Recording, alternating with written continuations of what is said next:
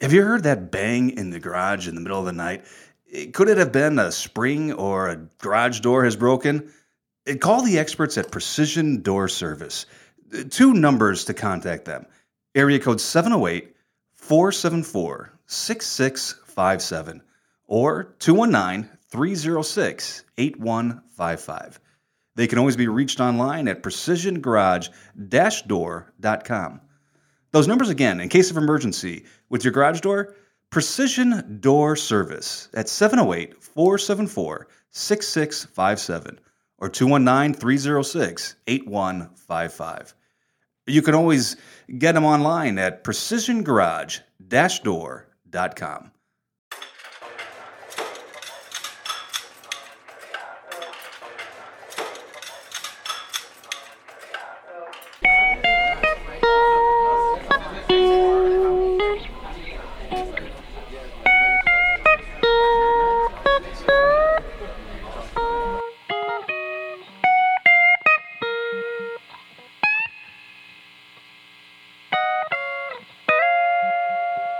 Hey guys, thanks for checking out another 316 podcast. I am Clayton from 316 Creative Works.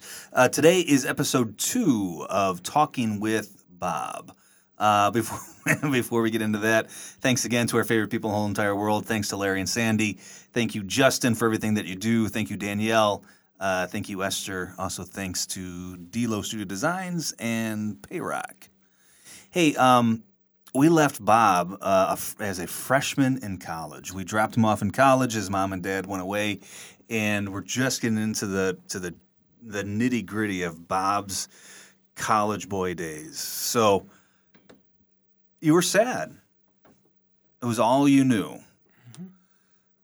But you're pretty. You've got you've got this characteristic about you, right? Uh, you're an attractive person. I'm not necessarily talking about your stunningly handsome good looks. I'm talking about the quality of people that the- the quality that you have that draws people to you. I can't imagine freshman year being a difficult year for you. No, actually, I'm a high people person, Yeah. so that was natural. So did it just take you maybe a couple of hours before you met another dude and said, "Hey, let's go have lunch together" or whatever? Yeah, I mean, it was uh, initiation, freshman orientation, I should say, orientation. Then met, you know, guys like Charlie, Jason, Tom, John, these guys all, and we just clicked. And there were girls that were we were clicking to. There was, I remember waiting in line for the in- uh, orientation and meeting some friends and became lifelong friends. and the lifelong friend and and so you spent your four years of college with this group of people Yep, uh, it was a great four years unbelievable. so would, is it fair to say eh, because I, I went to college myself is it fair to say that that this season of your life was one of your favorites Yes, I mean, I'm hesitant to say that because I loved uh, every all- season Every Right. season, no, I, I, I think i'm but I, exactly th- with you but there was a heightened joy of college. Yeah, The- these were good days. They were. You you met new people that went on to be your best friends. Yep, to this day. forever. Were were you a party kid in college? unfortunately or fortunately, I was not. you weren't. I was not at all. Um, although I I was so fun. I mean, God, uh, my personality that people thought I was a partier Mm-hmm. because I was l- fun. I mean, God, there. I just loved people and we had a good time. I would go to parties once in a while, but I wasn't a drinker. And, you know, I was, plus I was playing sports, so I couldn't. You were not a crackhead. I was not a crackhead. So there's two there's two pastors at Faith Church that we know definitively were not crackhead yes, pastors. that's exactly right. Uh, you didn't really you didn't smoke. no, didn't I drink. didn't. You were not- I you had a weren't a party stogie, kid. a couple stogies for pranks. Yeah, for, for pranks. Yep. Uh, you you pranked people, so you you had we stuff. wh- while Phil was really anally clean and he was anti everything and he went on a date so we decided to go in his r- off, into his room we broke in Oh, his room and we smoked- smoked smoked, stogies cigarettes. and Oh, then when that he was brought terrible. Oh, his girlfriend back he was so ticked he didn't know we did at first And but so he was one of your not lifelong friends. yeah, we, we, we he don't forgave know what us. happened to Phil. It was Phil. Uh, tell me about Lori. yeah so uh, junior year uh, we both became RAs Did you know her before? knew of her. College in Northwestern was uh, about 11, 1,200 people total. so I, I knew of Lori. She was in my class, and uh, didn't really have my eye on her or he she on me until we were both training in the summer for the RA position. So your uh, dorm dad is what that is. I mean, you're. Yeah, Hall dad. Yeah. I mean, you want you want a fun story? This is what I'm digging for. Yeah, I want a All fun right, story. So it's homecoming junior year. We're imagine this table super long. There's I think probably eleven guys with an RD, and he's giving us our instructions on like Thursday night. And he goes, "Hey, who's taking who to homecoming?" And the first guy says, "Oh, I'm thinking about Lori DeYoung." A couple go, "Oh, that's interesting. I'm thinking about Lori DeYoung too." Goes, "That's interesting. I was thinking of Lori DeYoung." And then they came to me, and I go, "I'm not sure." A couple minutes later, I go, "Hey, I gotta go to the bathroom. I'll be right back." Ran to the hall phone. Hello, Lori DeYoung. This is Bob Bauer. Would you like to go to homecoming are with me? such a Mac Daddy. She goes, "Oh, I'd love to." Justin, did you hear that? Oh, Mac Dad, Daddy got in A there. Uh, little clever, clever, smooth operator. Are you- so you you tricked her into. I uh, just beat the other men and I outfoxed them.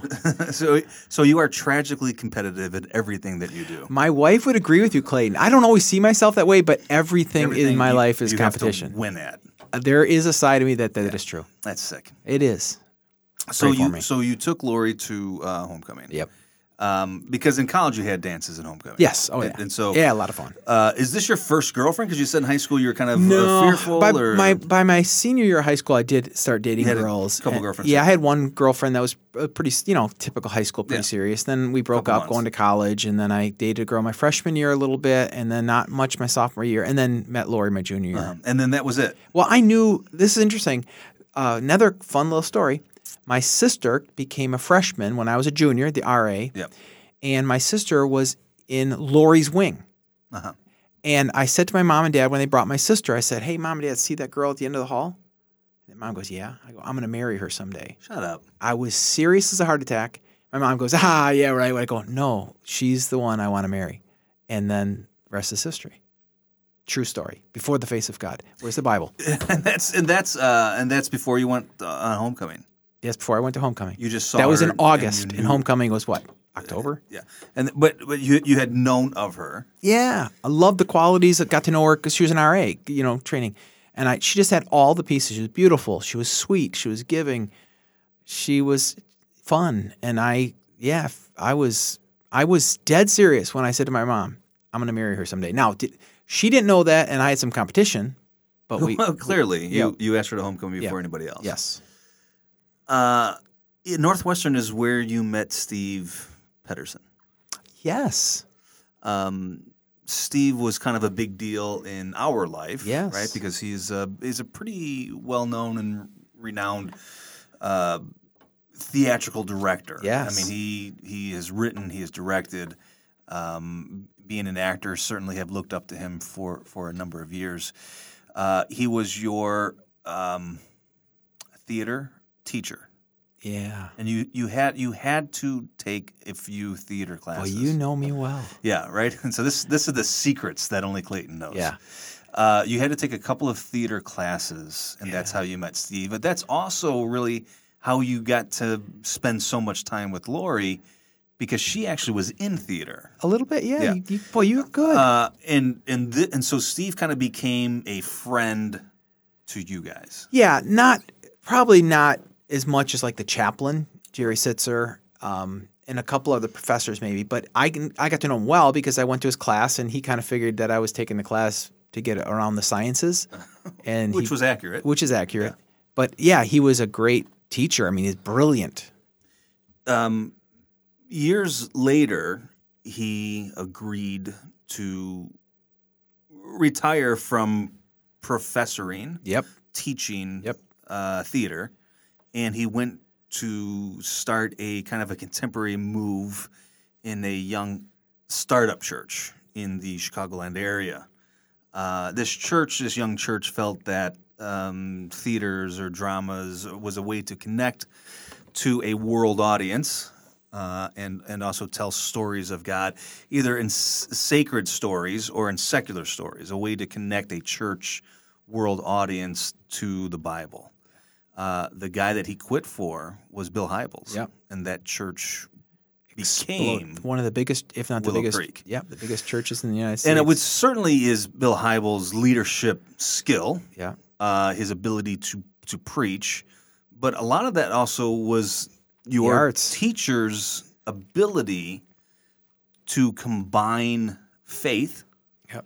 with dramatic word, spoken word, uh, presentation, and Willow Creek exploded. Yep. Did, were you able to stay connected with Steve through those years, or did you reconnect with them? yeah. in ministry Reconnected later? when I got up there, go to conferences, that kind of stuff. Saw him, could pull him aside, and he remembers. You know, again, he he's a big deal. He, he was and a I big deal. and I I was just Bob, you know. Um, and I'm I, he was influential on me because I did like the arts, and I love the fact that the arts were being brought into the church. Yeah, certainly music arts are always been in the church, but not theater arts. And I loved his use of humor and the seriousness in some of his little s- uh, skits. And we actually, Clayton, you know, I approached you, and we for a season that was part of our routine. I missed that routine. We did a lot of we did a lot of Willow dramas. Yes, we early did. on in the late '90s and early and 2000s. they were profoundly well done profoundly too. well done, and that was until I, honestly, until I had enough confidence to write write my own material. Correct. Right? I had done enough church drama theater to say I, I think I could just do this. Yeah. Um, what was junior year like with Lori living there, dating her, a girl that you thought in the back of your mind, you're going to marry this one? Mm-hmm. This is the one. Yeah, it was um, it was pretty ordinary, I think.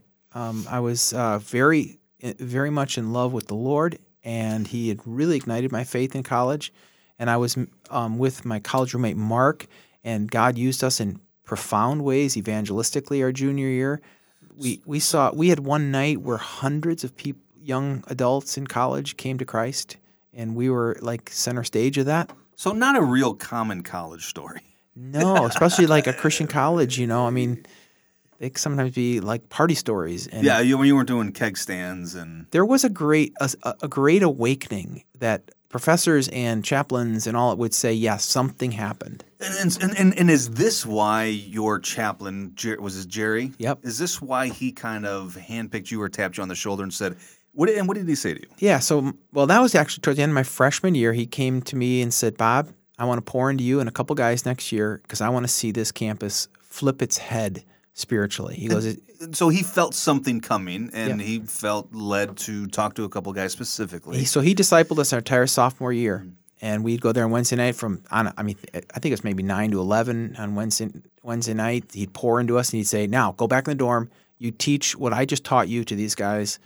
And he goes, "I want to see a revival." And I'm going really fast now, but there there was a revival. I mean, we we literally had an awakening. and is that a common uh, d- d- d- discipleship model? No, I mean he was revolutionary at the time. He he used Jesus' model, where Jesus selected you know the twelve, and he said, "I'm going to select 10. and he took business got majors, a pastor, uh theological majors like myself, a doctor, a business, a lawyer guy wants to be a lawyer, a farmer. He just saw in this group of ten influence, and he s- and we, and he said, "I have a bigger vision." so you're 19, 20 years old, so, so freshman in college. This chaplain touches you on the shoulder and says, "Hey, Bob, have you ever thought?" And you said, "Ac- "Actually, I do feel the call Yeah. to be a pastor." Yeah, and he actually confronted me a little bit on campus my freshman year where he said, Why are you running from the calling that God gave you? And I said, What do you mean? He goes, You know. And I kind of went, Oh, yeah. Were yeah." you spooked out by that? Well, I w- I, goes back to my li- learning disability fears. Right. I was triggered, like I d- never declared. And so then I remember going back to the dorm, getting on my knees, saying, "Okay, Lord, I surrender. Um, I'm scared out of my mind, um, but I, s- I will, f- I will honor the calling I've had since a little kid and declare it." So you actually felt as a child that you that God was calling you into pastoral ministries, whatever I- that looked like. I honestly did. I could not envision myself doing anything other than being a missionary overseas or a pastor or an evangelist. And I that but I didn't tell people that because I had this hidden fear, of of being caught in being a bad reader. Um, and so Jerry uh, poured into you. Yep. a couple of those guys, and God continued to affirm the calling. I was the RA in the ghetto, which you can imagine that was the hardest part of the, well, the big party dorm. Yeah, yeah. So when did you actually make the commitment to pursue education beyond college to become a pastor? Yeah, I declared that my sophomore year, and then I called my dad and mom and said, they, my dad never once in my entire existence said, I, I think you should be a pastor. Never said you should be a pastor. Nope, my mom either. So I called him one day. Back then, there was a, it was a rotary Right, phone. it took you a know? half hour to Uh-huh. yeah. dial. Yeah. Yeah. One in the hall. I called, said, Hey, mom, dad, just need you to know I, I, I sense that God wants me to be a pastor and I'm feel that calling. And my mom and dad both simultaneously said, We knew it all along. Of course. That was kind of cool. Um, and so when you met Lori, you were a pastor in training or trying to be, or you had Yep. said, I'm going to be Yep. a pastor. So I think that scared her a little. th- But this, yeah. was, this was no surprise. But but she she had the opportunity to get out if she Yep. wanted to. Yep. I mean, you weren't married. You weren't even dating. yeah. Well, we were starting to date. Yeah. Uh-huh. Oh, in the sophomore year. No, you're right. You're right. But by the time junior year, I had declared I was a theolo- theological, I mean, religion theology major. Yeah. And that didn't scare her away. Nope. Um, she's from New Jersey. Yes, she is. And so you you you graduate th- through Northwestern. Yep. And you and you and Lori are now dating pretty regularly. It's exclusively. Oh yeah, boyfriend, Ju- girlfriend. all junior, year, all senior, year, and we got engaged my senior year, Uh, when did you actually get married? August 10, 84. Uh, so you you had just graduated uh, Yep. two months before that. Yep. So you both graduated in '84. Yep. And uh, two months after you both graduated, you got married. yep, And where did you go to seminary? Western Theological Seminary in Holland, Michigan. She obviously moved with you. yep, right? we I got mean, married less than a week before seminary started. Uh, you lived in an apartment in Holland, Michigan. Is that Did. kind of something like that? Creepy old one. Yep. Yeah, because there's nothing but creepy old Yeah, especially- apartments in Yeah, near Holland, this Michigan. at that time. Now there's some beautiful campus Yeah. housing. um, four years. Well, yes, it's three years academics, and then they always want you to do an internship. Uh-huh. And is it three years of full time education? It was. How much did seminary suck? Um, I would say about fifty percent Fifty of it. percent of it sucked. Yeah, there'd be a lot of times where I'm like, because I was a minister's kid, I had a huge advantage, Clayton. I have to tell you that. because you just knew tact, if functionally, intellectually, you knew Bible. I the, some of my classmates were going like ballistic over like Hebrew and Greek and parsing, and and in my mind I'm going like they have no idea that ministry has very little to do Nothing. with parsing Greek and Hebrew. Right. It has to do with loving people and loving God and Right. walking broken people. I had a huge advantage being a minister's kid Mm-hmm. in seminary. Um, to be frank, I, I mean I could see their eyes were glossy. They were idealistic. I was more realistic. Yeah, because you had seen it. Yeah. It was modeled for you. Yep. Uh, Lori worked. I'm assuming she was, yep. she did a thing. Yep, she worked at Billmar Foods Uh, she gr- she graduated from college with a degree. in education. Huh? And did she ever teach? Well, interesting because Hope College is on the campus of Western Seminary, and guess what? They crank out a lot of teachers, and their jobs are already taken. So it started in Holland, working its way out. There, you could not get a teaching job. Right, because the college was there, and they were snagging up all the the recent graduates already applied and got their jobs. So Lori went to work through my dad's connection with Billmar Foods and a friend of his that he knew, and she worked in human resources and flourished there and loved it. Yeah. So I'm assuming then you graduated in 1988 Yep, with you a are right. seminary degree Yep. and MDiv, and Yep, you were Master of Divinity. Yep, you were ordained uh, Western Theological Seminary, yep. uh, RCA. Yep. Married, no kids yet. married. We did have a kid um, our second year of seminary. Oh, Courtney was born. Wow. So you had two years Yeah. of That was fun. School. Yeah. You were young and in love and little baby. Poor as a church mouse. Yeah, yes, yes. I mean, the things that make young marriage Yes. young marriage. Yep. Are you scared? I'm still, because remember I told you that my first year of seminary is when they discovered this Uh-huh. learning disability. I had a professor walk up to me in the hall. Can you understand the Hebrew professor? Right. Bob, can talk to you alone. Yeah. Pulls me in his office, Dr. Kokenauer, and he goes, Bob, I'm convinced there's a lot more in that head that's coming than, than what's coming out on paper. My daughter's a PhD in educational psychologist. Would you mind me contacting her and you meet with her and do some testing? And I thought at that moment, I've been caught. I literally remember going, okay, I'm caught. I'm done. I have to find another career. Right. Little did I know that that was God's way of bringing me a spiritual confidence that I never had before in my life. And it discovered this disability and the the actual mind. I, I was told factually, no, your brain is brilliant, Mm. Mm-hmm. but you have this r- disability in reading caused by your eyesight and your two hemispheres of your brain. And is there ways to correct it, or one- once is it one of those things where once, once you're able to articulate it, you can live with it? Let me give you an example. Yeah. So afterwards, this exam, then the professor came back and said to me, t- uh, th- the her, his daughter, the PhD and educational psychologist, said, Bob needs to take two exams every time. He takes the class on church history, fills out the exam, gets graded, but we want the professor to also, if they're willing, to meet in a room with him and ask him verbally the same questions. And here's what happened: took the test, got about C plus, went in a room. He gave me an A plus DNA. because I learned it in a picture of a tree. This was happened in 1624. Now I, I learned the whole tree, and because that's how I had to learn how to relearn, Nice. and that's it actually helped me with preaching. Everything. Right. Yep. Right. Um, you graduate. Are you nervous about being a husband, a dad, a provider, or you just trusted God your entire life? Um, I, w- I mean, obviously, when you're a father for the first time, you look at that baby and you go like, "Wow, I- I'm responsible for this child." But I didn't have great fears. I trusted God. I loved being a husband. I loved being a dad. Um, I wanted seven kids, and Lori wanted three, so we had four. Good compromise, right? Yeah, yeah, that's fair. Um, you graduate, and do- wh- how, how do you get jobs at church? Do you just start applying? Do you Oh, monster.com com this thing? This is a cool story. Yeah. So I'm at, uh, the church I'm working at part time, youth ministry at Fourth Reformed Church. Andy Nearpass, who now is on staff Ah, at Faith, who's a care pastor, was a senior pastor, and he hired me as a youth pastor In And- Holland. Yep, in Holland, Michigan. We went to Grand Rapids for a conference, and Tony Campolo was speaking. And at the end of a break, towards the end of a break, he goes, "Hey, I don't usually do this, but I think the Holy Spirit's given me a prompting. There's some couple it's here that needs to leave their current position and go to the nearest city and serve the Lord." Lori and I looked at each other and we went, oh my goodness, that's us.